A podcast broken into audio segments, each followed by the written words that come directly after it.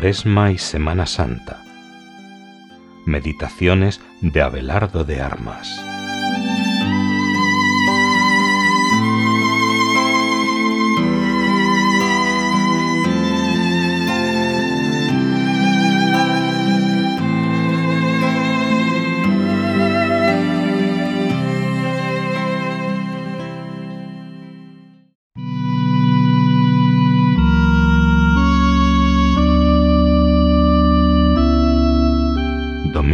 Primero de Cuaresma.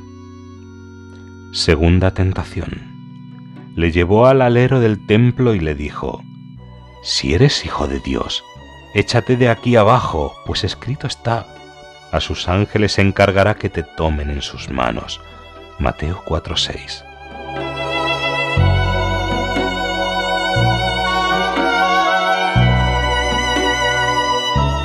es proponer una redención fuera de la cruz, una redención por los milagros, lo que pedían los judíos según nos dice San Pablo, lo que pedían los nazarenos, haz aquí un milagro. Si miramos atentamente, vemos que Jesús durante 30 años de su vida ha estado oculto.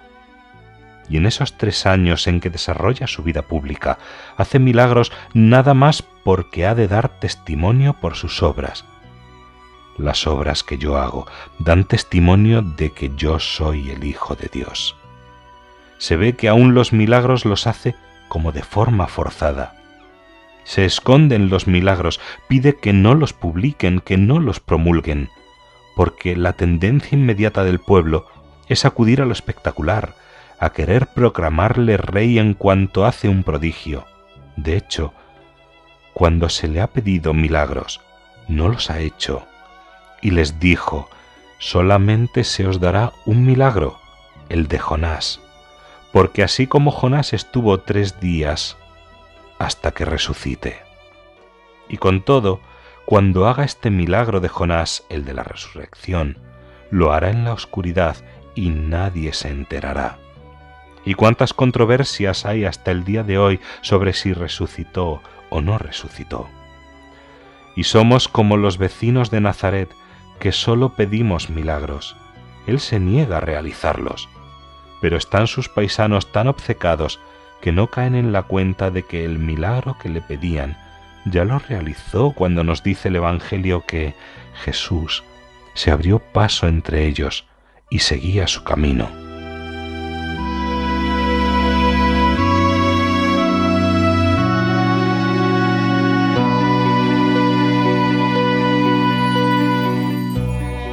Nosotros pedimos milagros en nuestra propia vida espiritual, concebimos la santidad como personas de grandes virtudes, de altas hazañas, de elevadas cumbres, y Él pasa por el medio y se aleja. Porque Dios no es así. Los milagros efectistas. Nosotros queremos la santidad así, en triunfos, no en la cruz. Rechazamos la cruz ¿Cuántos cristianos que no quieren servir a Dios sino servirse de Dios? ¿Cuántos que solo oran cuando tienen una necesidad, un enfermo, una preocupación?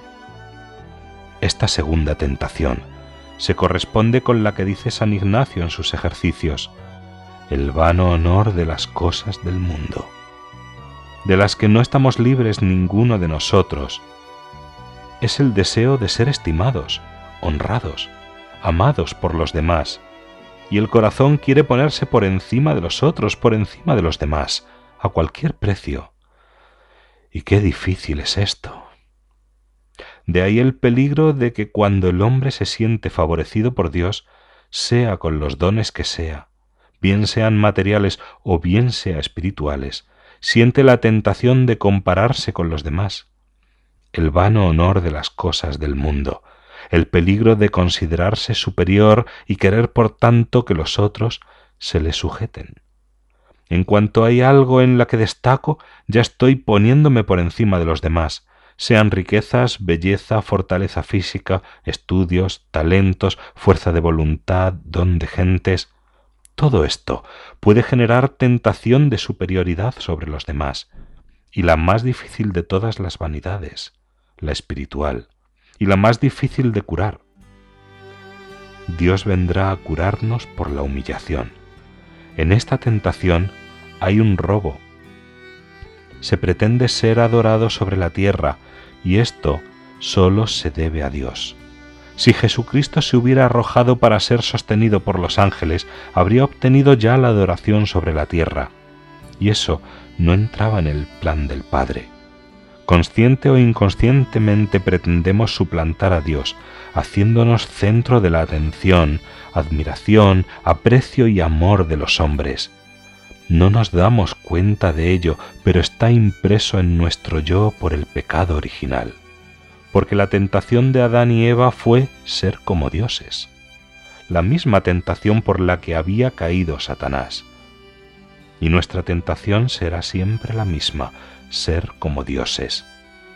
En la tierra, en lugar de vivir como el Mesías en la cruz, queremos siempre destacar, convertirnos en centro, suplantar a Dios.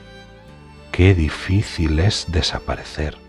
Y cuando las circunstancias, las personas, la enfermedad, el fracaso, la obediencia me colocan por debajo de los demás, aplastado, qué difícil es entonces dar gracias a Dios y compartir así mi pobreza con la de Él, que viene a mendigar de mí porque más aplastado que todos está Él. Él sí que tendría que ser el centro, y sin embargo el mundo entero está de espaldas a Dios.